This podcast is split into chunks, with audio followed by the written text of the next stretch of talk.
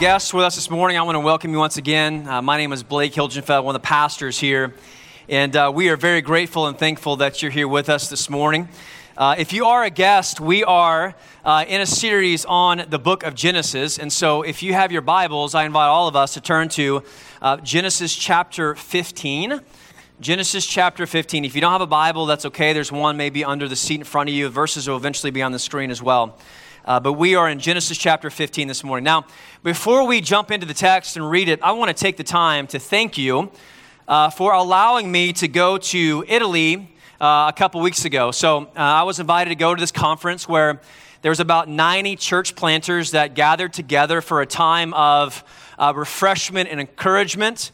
Uh, I had the opportunity to give five messages to uh, a group of people that are serving in some of the most difficult contexts uh, in the world today. So uh, there are families who have moved from the United States and they, they're living in uh, Saudi Arabia, living in India, Indonesia, Malaysia, Turkey, Morocco, Egypt.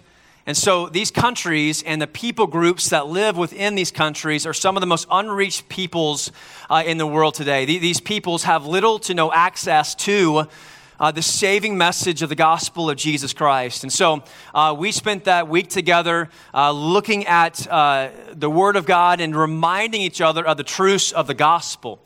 And I told them, as uh, we tell each other every time we gather together um, in this space, that, uh, that the truths of the gospel are not just entrance into the kingdom of God, though they are, because faith uh, comes through the hearing of the Word of God, the hearing of the gospel, the hearing of what Jesus accomplished. We put our faith and trust in Him, and when we do, we are brought into the kingdom of God. But it's not just that.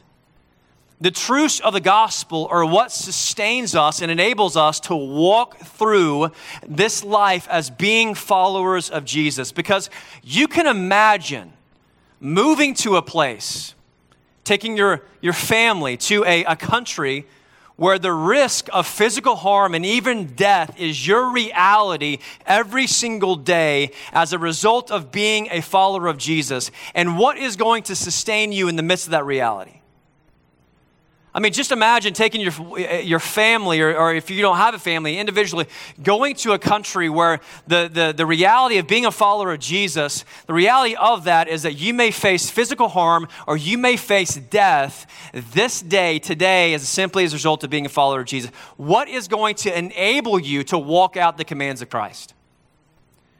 I mean, what is going to keep you and your family there in the midst of this reality where your future is so uncertain and you're wrestling with the reality of fear and of doubts? Now, you don't have to move to Saudi Arabia to experience fear and doubt and uncertainty, do you? I mean, we experience this every single day here in Norman, Oklahoma. Life is full of uncertainty. Life is full of fear, when we begin to think about our future and when the uncertainty of our future is hit, we're hit with it, what does that produce? It produces fear. And so we're going to see as we walk through the text this morning that really ultimately the life of a Christian is a life of trust. But the battleground really is in this time of uncertainty, this time of what if, this time when we're facing the uncertainty of our future, and we're faced with the reality of the fears and doubts that we experience in the moment, in the fire. Are we really going to trust in the promises that God makes to us in the gospel? We, uh, how do we cling to it? And, and how do we know we can actually trust Him? Right? I mean, how do we know when our life is dependent upon it, when we're facing fear and we're facing the reality of, of suffering? How do we know that God's going to be faithful to keep his promises? That's what we're going to see in our text this morning. We're going to see that Abraham experienced this. We experienced this. Nothing has changed. The life of a Christian, a life that God accepts and is pleasing to Him, is a life of one who trusts Him. When God says, I'm going to be what I'm going to be and I'm going to do for you what I promised to do for you, our response as Christians is, I trust you. I trust. Now, it's not that easy, is it? And we're going to see all that as we walk through this text this morning. So let's look at the let's look at verse 1. Genesis chapter 15 verse 1. After these things the word of the Lord came to Abram in a vision. Fear not, Abram. I am your shield. Your reward shall be very great. But Abram said, O Lord God, what will you give me? For I continue childless, and the heir of my house is Eliezer of Damascus. And Abram said, Behold, you've given me no offspring, and a member of my household will now be my heir. And behold, the word of the Lord came to him This man shall not be your heir, your very son shall be your heir. And he brought him outside and said, Look toward the heaven and number the stars if you are able to number them. And God said to Abram, So shall your offspring be. be. And he believed the Lord and it counted to him as righteousness. Verse 7 And God said to Abram, I am the Lord who brought you out of Ur of the Chaldeans to give you this land to possess. And Abram said, Oh Lord God, how am I to know that I shall possess it? And God said to him, Bring me a heifer three years old, a female goat three years old a ram three years old, a turtle dove, and a young pigeon. And Abram brought him these things, all of these, and cut them in half and laid each of, over against the other. But he did not cut the birds in half. When the birds of the prey came down on the carcasses, Abram drove them away. As the sun was going down, a deep sleep fell on Abram, and behold, dreadful and great darkness fell upon him. Then the Lord said to Abram, Know for certain that your offspring will be sojourners in a land that is not theirs and will be servants there, and they will be afflicted for 400 years. But I will bring judgment on the nation that they serve, and afterward they shall come out with great possessions. As for you, you should go to your fathers in peace, and you shall be buried in a good old age. And they shall come back here in the fourth generation, for the iniquity of the Amorites is not yet complete. And when the sun had gone down and it was dark, behold, a smoking fire pot and a flaming torch passed between these pieces. On that day, the Lord made a covenant with Abram, saying, To your offspring, I will give this land from the re- river of Egypt to the great river, the river Euphrates, the land of the Kenites, the Kenizzites, the Kadmonites, the Hittites, the Perizzites, the Rephaim, the Amorites, the Canaanites, the Girgashites, and the Jebusites. That's a lot of sites. Let's pray.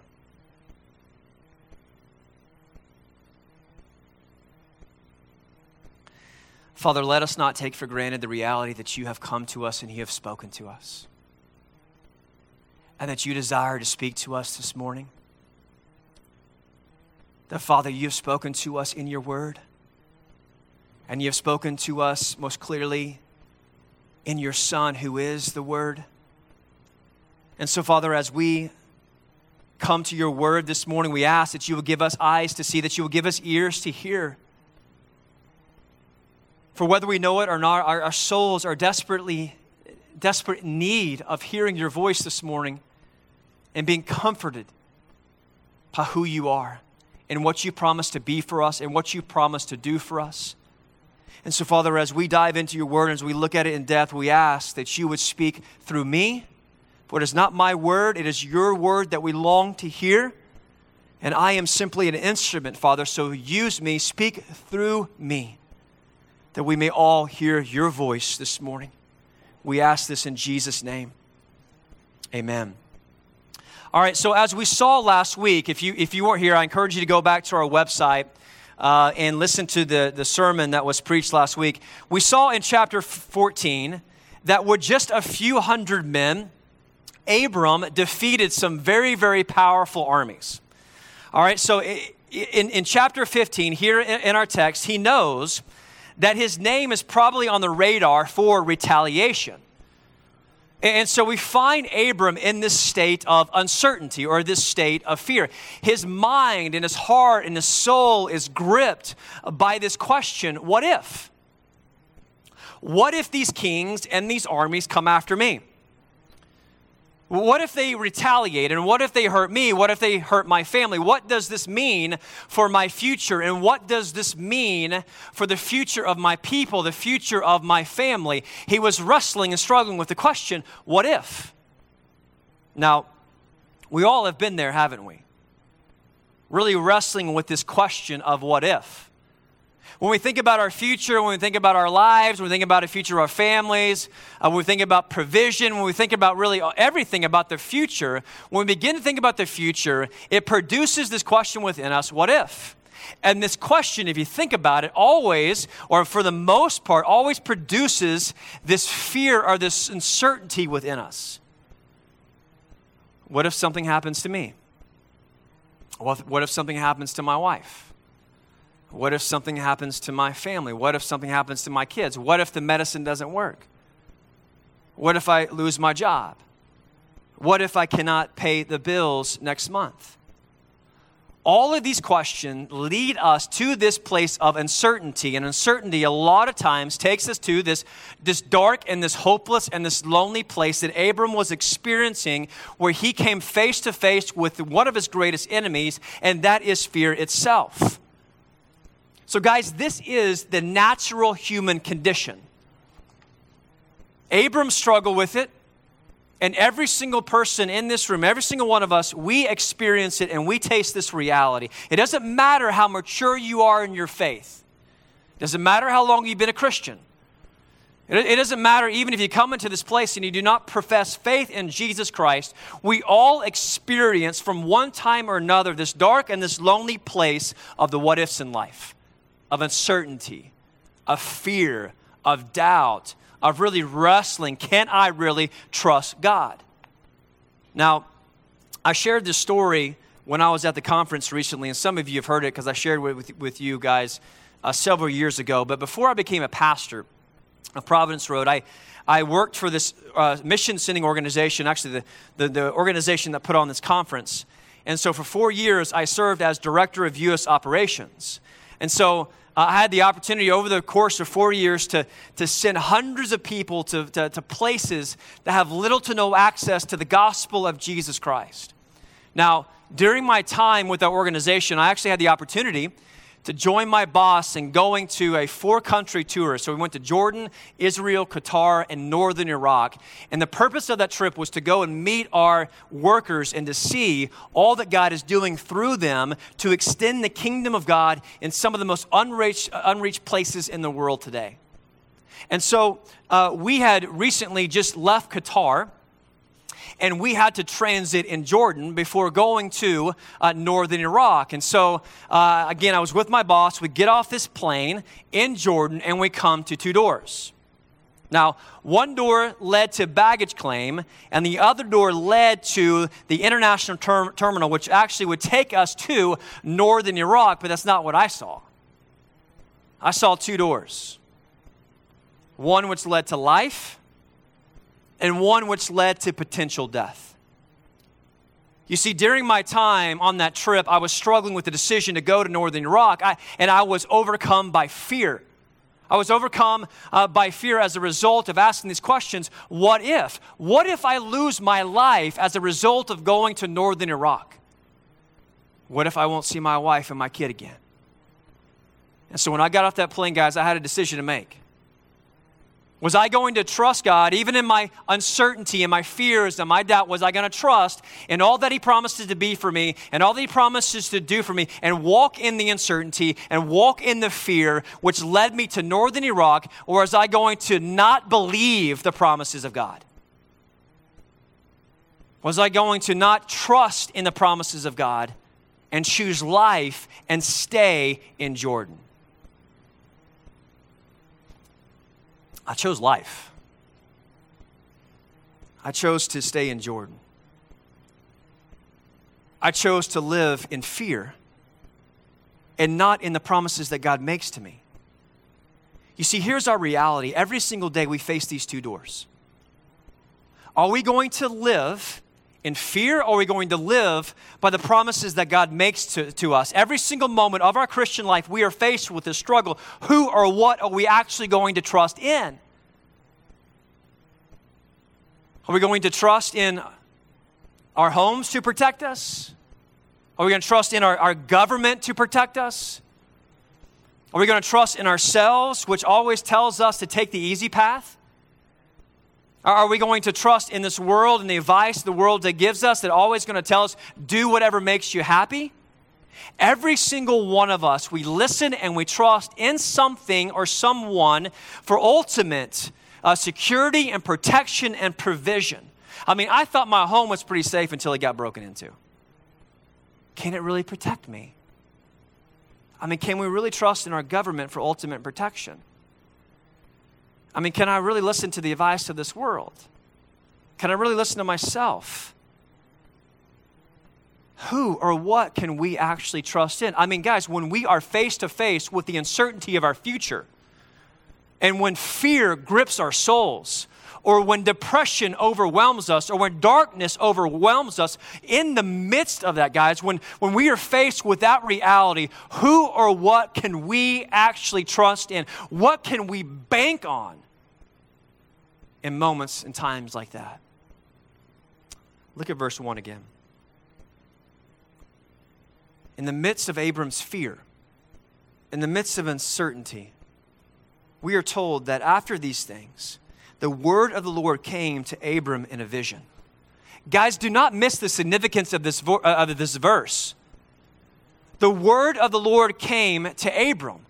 Now, don't miss this because here is the significance the Lord came to Abram, not when Abram had this, this, this, this, uh, this solid trust and faith in God. He actually came to him in the midst of his fears, in the midst of his doubts, in the midst of the uncertainty of, of, of his future. The Lord came to him when he was not fully trusting in God.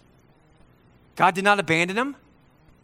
He, he didn't leave him alone to figure out things on his own. He, he didn't, he, he didn't abandon uh, Abram because he was doubting God or he didn't fully trust God. He came to him, and what did God do when he came to him?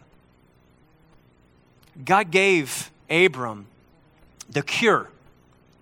He gave him the cure for his fears. God gave Abram the weapon that his heart and his mind and soul can use to fight this battle of uncertainty.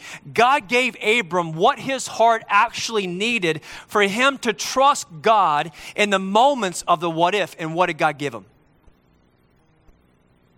God gave Abram the only thing, listen, the only thing that is certain in Abram's life, in your life, in my life. God gave Abram himself. God gave Abram this rock solid truth of who God is. He says to him in verse 1, He says, Fear not, Abram. Fear not. Do not worry about your future. Don't worry about if these kings are going to come after you. Don't worry about if, if you're going to have this provision in the future. He says, I am. He says, I am your shield. He says, I am your reward. So, guys, don't miss this. These two words I am is what sustains us in this life, in the good times and the bad time, because these two words are the only thing that is certain in Abram's life and your life and my life. When, when your future begins to overwhelm you, and if it's not overwhelming you now, it will, because you've all experienced it, haven't you? You've always experienced this what if of the future and it begins to overwhelm you and you begin to have uncertainty and you begin to have fear. When that comes over you, when that is your reality, the only thing that you can be certain of are these two words I am. Guys, I'm telling you the truth. I, it's, not, it's, not, me telling you, it, it's God telling you that that these are the most precious and these are the most powerful words our souls must cling to every moment of all of our lives as we walk out this Christian faith I am. It's the only thing we have. You don't know your future. I don't know my future. I don't know what's going to happen. But I do know this that amidst the uncertainty, the thing that we can be certain of is God will always be who he says he will be. Always. For Abram, the greatest news and the cure for his soul as he's thinking about his future and the kings coming and, and retaliating and taking his life and, the, and, the, and his family and, and, and his people is fear not, for I am your reward. I am your shield. I am your provider. So think about your life. What do you need God to be for you right now? What are your fears? What are your doubts? What are your what ifs?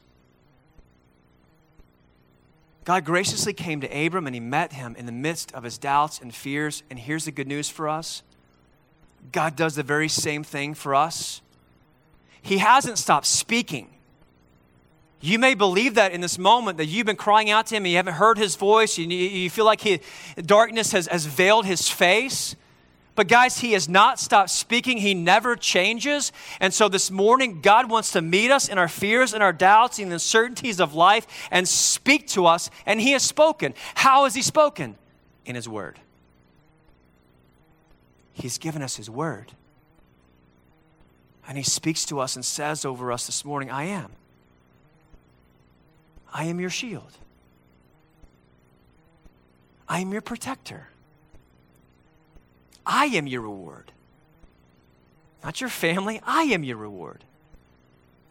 I am your salvation. I am your assurance. I am your sovereign king. Everything that we need in this life is given to us in these two words I am. So the question is are, are, we listening to his word? If not, then we have to ask the next question what are we listening to? You listening to yourself? Are you listening to the advice of this world? Are you listening to the enemy? If you're listening to the enemy, here's what the enemy will do to you He'll actually come to you. So, Lord comes to you, but the enemy will come to you, and the enemy will speak lies, and this is his greatest lie. He will say to you that the Lord will not be faithful to you because you're not faithful to him. The enemy will come to you and he will speak over you. He will whisper in your ears. He will say, God has abandoned you because you have not been faithful to keep your word and promises to him. God will not be faithful to you because you doubt him or you have this lack of faith or this lack of trust. He will not meet you in the midst of your fears and uncertainty because you have abandoned him. But that's not true. It's a lie. And we need to tell the enemy that. Because here's the question Did God abandon Abram in his unfaithfulness to trust him? No. He came to him. He came to him when Abram was, his faith was weak, when his faith was wavering.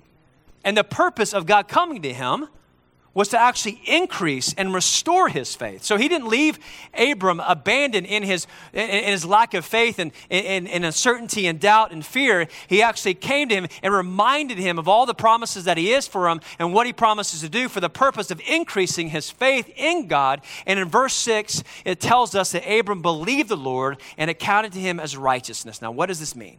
This is huge. We preached on it as we went through the book of Romans. What does it mean? That Abram believed the Lord and counted to him as righteousness. Ultimately, what this means is that our relationship with God and Abram's relationship with God is determined or is based on faith. It's based on trust. Which means when God says to us, I promise to do this for you if you trust me, and we trust him, then we will receive that. And that makes us right with him. I, a life that is pleasing, a life that God accepts, is one that simply trusts Him and banks on Him and walks in that by trusting and believing in Him. But listen very carefully. This is really, really huge for us to see. Abram did not have perfect faith. He doubted, didn't he? He lacked faith. And so, the greatest news for Abram and the greatest news for you and me is that in the midst of this, in the midst of Abram not having this perfect faith, God remained faithful to him. Why? Because Abram's relationship with God and our relationship with God, listen very carefully, is not determined by the strength of our faith. It's not determined by the the strength of our trust in Him. It is 100% dependent upon the object of our faith, and that is, and that is Christ. That is God. And so listen to this. This is, this is very important. God's faithfulness then to Abram and you and me isn't determined by our faithfulness, it's determined by His faithfulness. And because it's determined by His faithfulness, God is 100% faithful to always keep His promise. Even in our faltering faith, even when our faith is weak, God is 100% faithful to always, always, always, always, always keep His promise, no matter if our faith is weak or we're doubting Him or we're not trusting in Him as we should. Now, how do we know this is true? I mean, how do we know that in the midst of us doubting, in the midst of us wrestling with faith, How do we, how do we know for certain that God will always be faithful to us? That, he, that his great I ams will always be ours? That he will not leave us, that he will not forsake us? I mean, how, do, how can we bank on this truth that God will always do what he says he will do? Look at verse 7. Now, there's a lot of stuff here, so just kind of stay with me. We're going to read this again together. God said to Abram, I am the Lord who brought you out of Ur of the Chaldeans to give you the land to possess. But Abram said, O Lord God, how am I to know that I shall possess it? And God said to him, Bring me a heifer three years old, and a female goat three years old, and a ram three years old, a turtle dove, and a young pigeon. And so he brought him all of these, and he cut them in half, and laid each half against the other. But he did not cut the birds in half. And when the birds of the prey came down the carcasses, Abram drove them away. And as the sun was going down, a deep sleep fell on Abram. And behold, dreadful and great darkness fell upon him. Then the Lord said to hey, Abram, He says, Know for certain. So bank on this. That your offspring will be sojourners in the land that there's not theirs, and will be servants there, and they will be afflicted for 400 years. So there's going to be suffering. But I will bring judgment on the nation that they serve, and afterward they should come out with great possessions. And as for yourself, you should go to your fathers in peace, and they should be buried in a good old age, and you should be buried in a good old age. And they shall come back here in the fourth generation, for the iniquity of the Amorites is not yet complete. Now, watch this. He says, When the sun had gone down and it was dark, behold, a smoking firepot and a flaming torch passed between these pieces. And on that day, the Lord made a covenant with Abram. Now, stay with me, guys. If you've checked out, you've got to come back, okay? This is huge. If we do not build our faith and trust in God on what is, what is in this text, then what we're going to do is we're going to build our house of faith on shifting sand and we're going to be tossed to and fro by the wind and waves of life, right? So this is absolutely huge for us to see what's happening here. So what's happening is this God is telling Abram his future. And so God is telling Abram, he says, hey, this, these things are going to happen, but I'm going to be faithful to keep my promises. I'm going to give you some land, Abram, I promise. Now, there's going to be suffering. He's actually telling us uh, what the Israelites are going to do 400 years of slavery in Egypt, but he's going to rescue them in the, in the book of Exodus, and they're, they're going to come out. But for, for Abram, he's like, I, am going to give you a people, I'm going to give you an heir. My, you, can, you can bank on it, you can, you can trust me. Now, at this point, Abram asks the million dollar question, doesn't he? He asks the question that I'm assuming every one of us would ask. He's like, but how do I, how do I, how do I really know? Right? Like, how do I know that you are going to do what you say that you're going to do? I mean, I still don't have a child. I got this joker over here who's going to be my heir. I don't want him to be my heir. You said that I'm going to, I'm going to have, you know, a family that, uh, as numerous as the stars, but you still haven't given me a child. And I'm still like just wandering, and now I got these kings coming after me. How do I actually know that you are going to do what you say you're going to do? How can I trust you? Now, this is huge. Listen to this. What God does is He tell Abram to get some animals. All right? And so Abram gets these animals and he cuts them into pieces. So he takes a, a heifer and a goat and a ram and, and he slaughters them and he divides uh, the pieces of the animals and he puts some here and he puts some here. And so as he divides the carcasses, he actually makes a path for them to walk through these slaughtered animals. Now, this doesn't make much sense to us because we don't, we don't, we don't do this type of stuff. Like, what's happening here is, is God is entering into a covenant with someone. And so we don't, you know, I have someone come over and fix my door. It's not like I say, hey, we're going to we're going to make this covenant, right? If, if I'm faithful to provide for you and you're faithful to, to, to uh, fix my door, uh, then we're good to go. If not, then let what's happened to these animals happen to me. We, we don't do that, but that's what's happening here, guys. Basically, what's happening is in a covenant, what happens is, is they take these animals and they divide it, and basically the, the, the, the, parties walk through the, the, the divided animals, and what they're saying to one another is this they're saying, if I don't keep my end of the bargain, if I'm not faithful to keep my word, if I break this covenant, then let what has happened to the animals happen to me.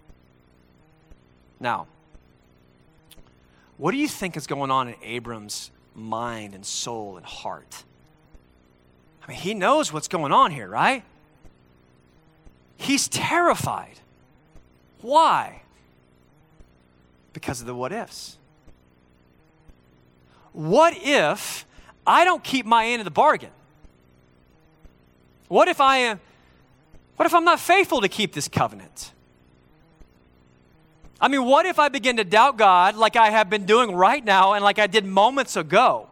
Listen, it is a dreadful thought to enter into a covenant relationship with the God of all creation who is perfect in all of his ways. I mean, Abram sees that and he knows that he's just an imperfect, doubtful, fearful creature. And he knows that if this covenant is dependent upon his faithfulness, whew, he's going to end up like the heifer and the goat and the ram. And so what happens? I mean, darkness and fear comes back over Abram. We see a pattern, right? Darkness and fear comes back over him once again. And it says in the text that dreadful and darkness fell upon him because he begins to think about this covenant relationship that he has to enter into the God of all creation who's perfect. And he knows he's probably not going to keep this covenant. So then his future is one of not hope, but it's hopelessness because he's going to end up like this heifer. But guys, we see the most amazing thing happen. And this is what we have to bank our life on. This is what we have to bank our faith on. This is what we have to bank our future on. Picture it being dark. The sun goes down. It's dark outside. All there is is stars in the sky and the moon, and it's kind of lighting up a little bit. Sun goes down, it's dark outside, and we're told that a smoking fire pot and a flaming torch passed between these two pieces of animal, these, these, these, these animals. So on that dreadful night, in the midst of a heart, guys, that was fearful, a heart that was weak, a heart that was doubting, a heart that was wavering in trust, a heart that was looking at his future and saying, What if, God? What if I'm not faithful? What if I don't keep my end of the bargain? So, in the midst of that, we see this, this, this fire pot and this, folk, uh, this, this, this flame go between these animals. And so on that night, there was only one person who walked through those animals, and it wasn't Abram. It was God. And so, what this means is, is, on that night, Abram knew that this covenant, right? This covenant relationship, that God is going to be faithful to keep his promises and always do what he promises to do, was not dependent upon Abram. It wasn't dependent upon the, the strength of his faith and trust. It was 100% dependent upon the great I am who was always faithful to keep his promises, always. God alone walked through those animals that night and said to Abram, If I am not faithful in keeping my end of the bargain, if I am not faithful in keeping my promise to you, then let what has happened to the animals happen to, to me. Trust me, Abram. You can trust me. You can bank on me. You can believe me. For I promise you, I promise you that I'll always be faithful, that I will never break my promise to you. He's saying to, he's saying to Abram, he's like, you're going to waver and you're going to doubt and you're going to, you're going to fear, you're going to struggle to continue to believe and trust me. But I promise you, Abram, I will always be faithful to you and I will always be your great I am.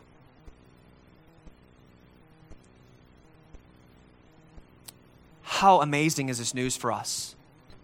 That in the midst of our fears, in the midst of our doubts, in the midst of our faltering faith, anyone else have this? Anyone else experience that, or is it just me? In the midst of it, guys, God is 100% faithful to keep his promises to us because you know what? He's entered into a covenant relationship with you and me. And it wasn't through the blood of goats, it wasn't through the blood of, of, uh, of heifers or rams, it was through the blood of his infinite valuable Son, Jesus Christ. You see, on that hill outside of Jerusalem over 2,000 years ago, God made a promise to you. He made a promise to me. As He took His perfect Son, Jesus Christ, and He slaughtered Him Jesus Christ, the infinite valuable Son of God, willingly laid down his life like a sheep to be led to the slaughter, and he was slaughtered for us. And so, by a result of that, you know what Christ did on the cross for us? He purchased for us all the promises that God will always be your great I am. And He comes to us this morning just like He did Abram, and He says, If you trust me, if you trust in my Son, Jesus Christ, all of my I ams will be yours. Always. Guys, let us just stop for a moment and let us think about God's infinite power. That He is the one who puts kings and kingdoms in place. That all the governments in the world today, you know how they got there? God sovereignly orchestrated the events to put them there. I mean, think about how God provides for the fish in the sea and the birds in the sky, and aren't you more precious than they are? I mean, think about his unending treasure chest of his goodness. Think about how he promises that if, you're, if, if you confess your sin, he's faithful and just to forgive you of all of your sin and wash it away and never count it against you ever because it was counted against his son, Jesus Christ. I mean, think about his promise to give you a new spirit to put his spirit within you, which is the new covenant. I will put my spirit within you to change your nature, to change your desires, that you actually love me and follow me. I mean, think about his promise to make you holy and blameless. Think about his promise to one day return and rule over the new heavens and the new earth and its goodness and righteousness. It's all yours. How? Why? Because Jesus purchased all of them for you at the cross. All of them. And so this morning we can bank on it, we can trust it. He will always be the great I am for us because the blood of Jesus tells us so. At this point, your response is amen.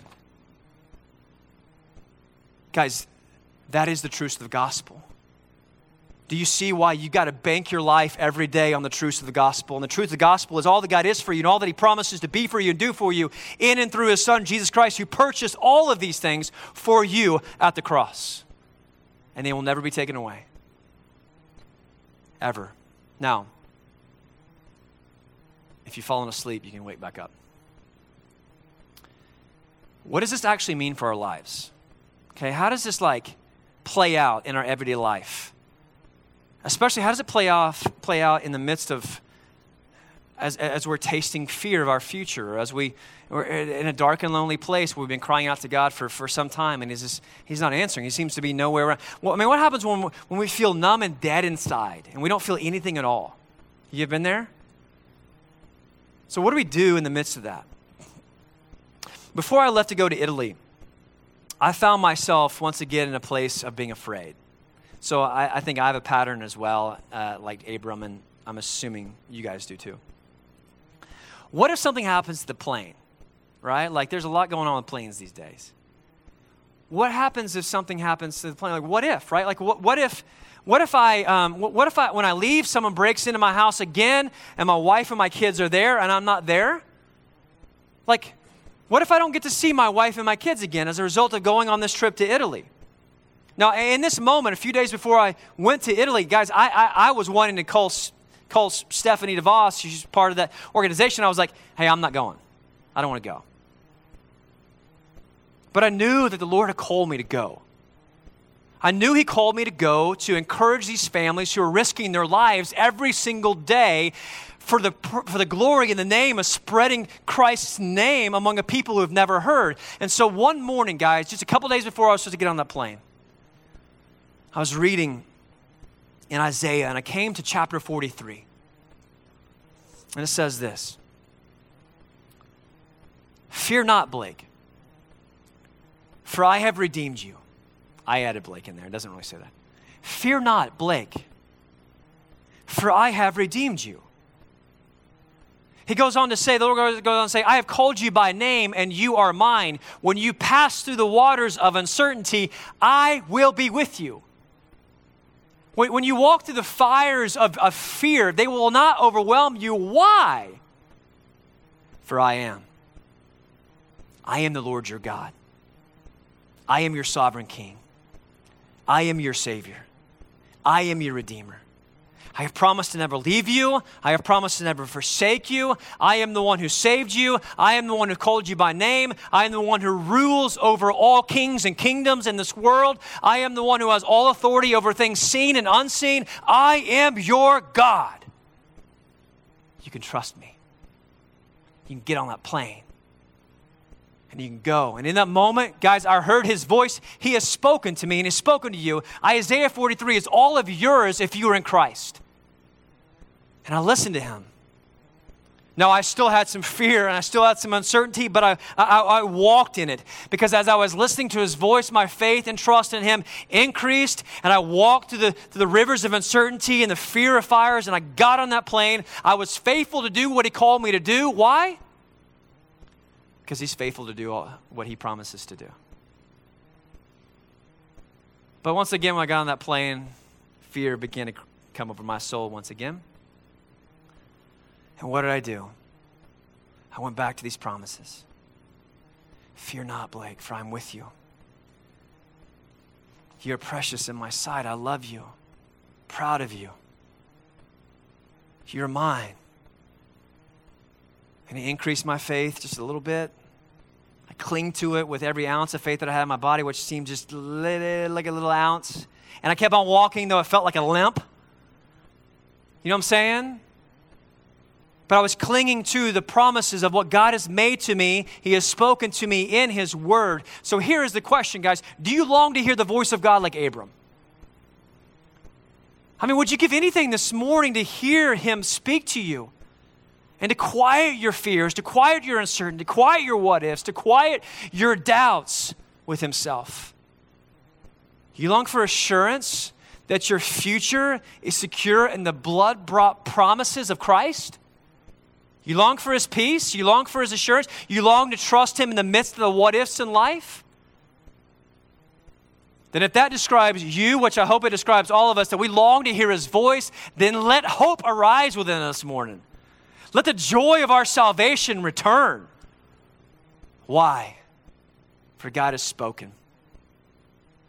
And He speaks to us this morning. He speaks to us through His Word. He speaks to us in and through His Word. So, if you long for comfort, if you long for assurance, if you long to trust in the midst of uncertainty and doubts and fear, then the question is are you a person of His Word? You love His Word. Do you stake your life on His Word? Do you spend time daily in His Word, listening to His voice? Is your Mission Community family a family that's centered on His Word? In your fight clubs, is He the voice that you're listening to? Dads, it's Father's Day. I got to speak to you. Like, are, are, you, are you leading your family to love and treasure His Word?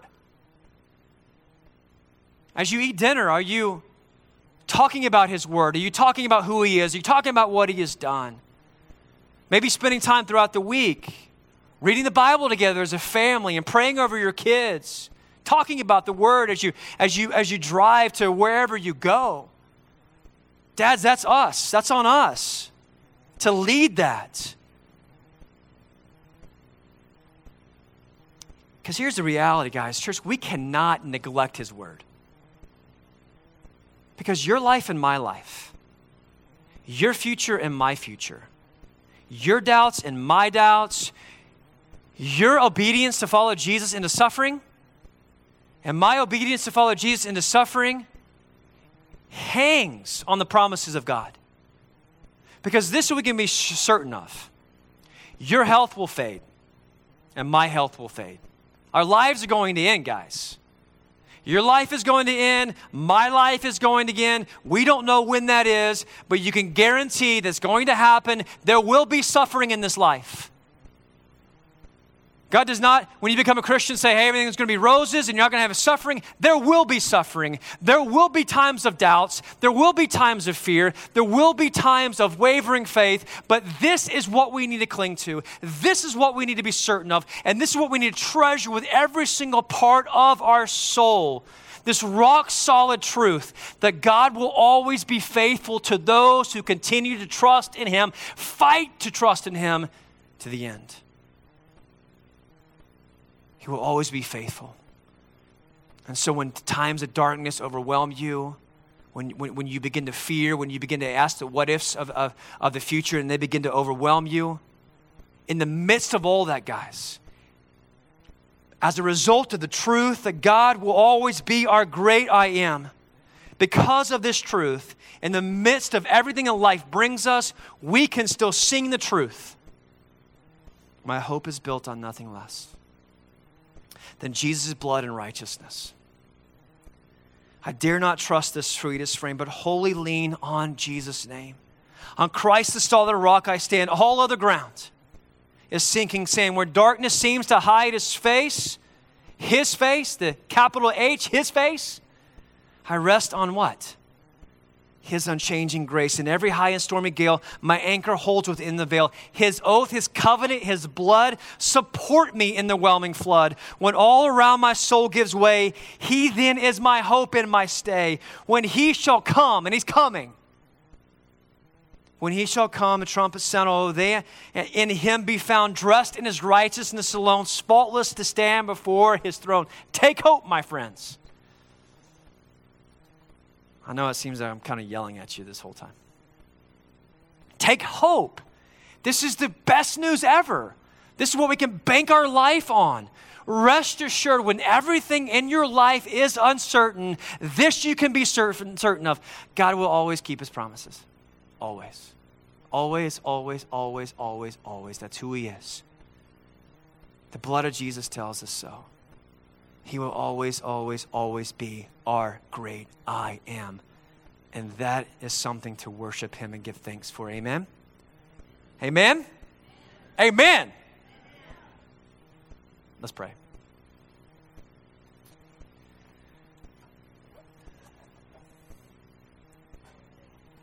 Father, we are grateful and thankful that you are our great I am, that everything that we need in this life today and tomorrow and the future, you promise to give us and be for us as a result of the promise and the covenant that you have made to us in and through your Son, Jesus Christ.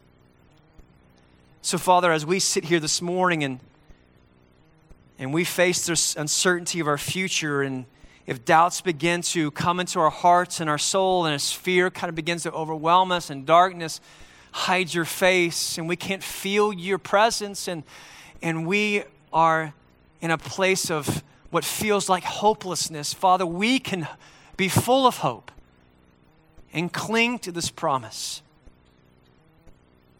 that you will always be our great I am. And that you will always be faithful to us, even in the times where we are fighting with every piece of our soul and body and strength. Is this simply trust? Father, we thank you that all these promises are not dependent upon us. It's not dependent upon the strength of our faith. But you promise to be for us and do for us all of these things simply because you promise to be and do for us all of these things. It's the promise you've made. And that's such good news for our souls and our minds and our future and our present. We thank you, Father, in Jesus' name. Amen.